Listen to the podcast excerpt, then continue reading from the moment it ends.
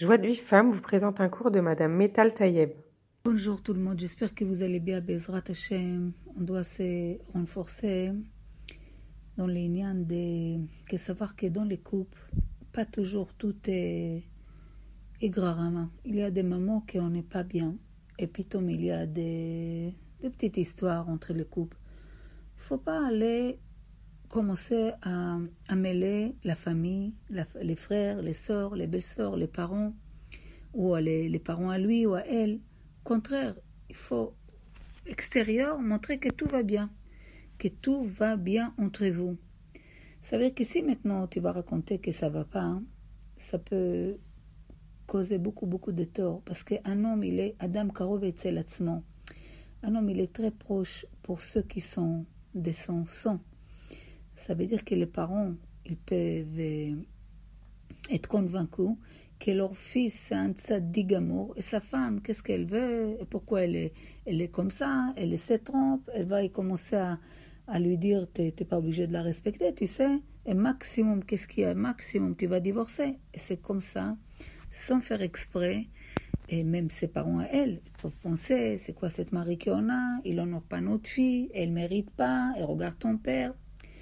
Donc, ils peuvent maintenant donner des arguments et qu'elle quitte son mari. Je connais personnellement des gens qui sont divorcés, mamash, avec des forcings des parents. Donc, c'est dommage parce qu'ils n'ont pas les dates Torah. La Torah Kedosha, elle ne veut pas qu'une femme se sauve chez ses parents ou le garçon il va chez sa mère. Il ne faut pas qu'elle fasse de la peine à son mari ou il y a des femmes, c'est... Bezrat Hachem, c'est pas le moment, mais pour vous dire qu'ils ne font pas la devila à cause de ça, il met des conditions, c'est vraiment, on l'appelle Moredet Bebala. Elle est vraiment, elle ne se conduit pas comme il faut. Maintenant, les problèmes, quand il y a des histoires, il y a beaucoup de gens, par exemple, après Shabbat, dimanche ou samedi soir déjà, il décide qu'il faut se divorcer. On n'est pas pour, c'est pas pour nous, et il n'est pas pour moi, etc. Toute la semaine ça va, Shabbat arrive, l'autre il fume pas, ou il boit beaucoup, ou elle a dit un mot, ou il n'a pas compris, pourquoi tu n'as pas mis les selles, et je t'ai dit, tu ne vas jamais changer, mais qu'ils se raison décidé qu'ils ne sont pas faits l'un pour l'autre. Il ne faut pas rapidité donner des conclusions. Ou tout de suite penser qu'il faut sauver de la maison ou divorcer Khalilah. Il faut toujours penser comme si tu vis il y a 200 ans. Il y a 200 ans, personne divorçait comme ça.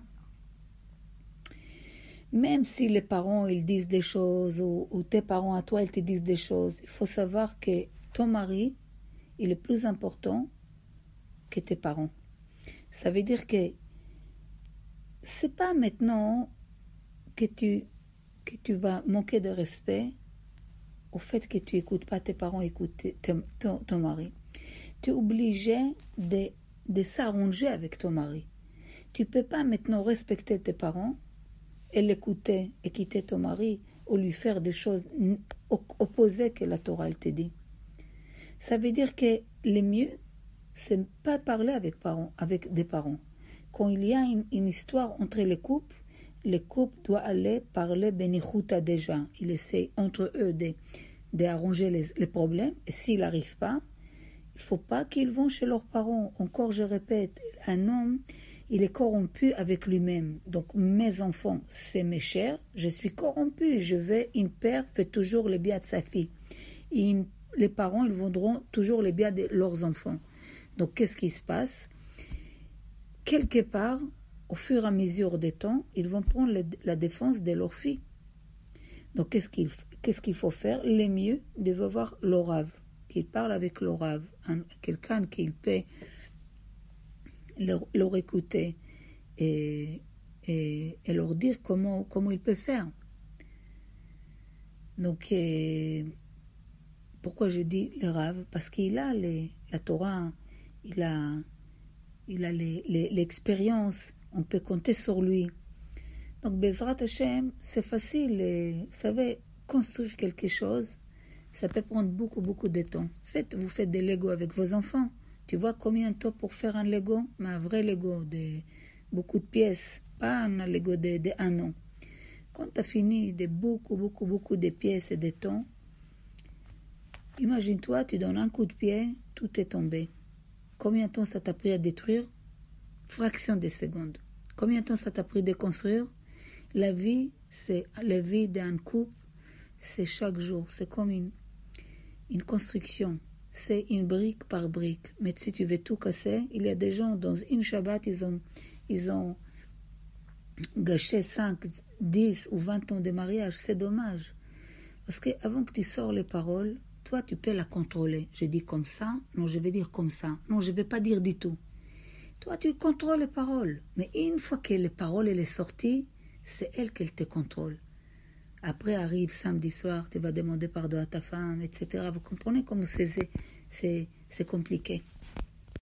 Pour recevoir les cours Joie de Huit Femmes, envoyez un message WhatsApp au 00 972 58 704 06 88.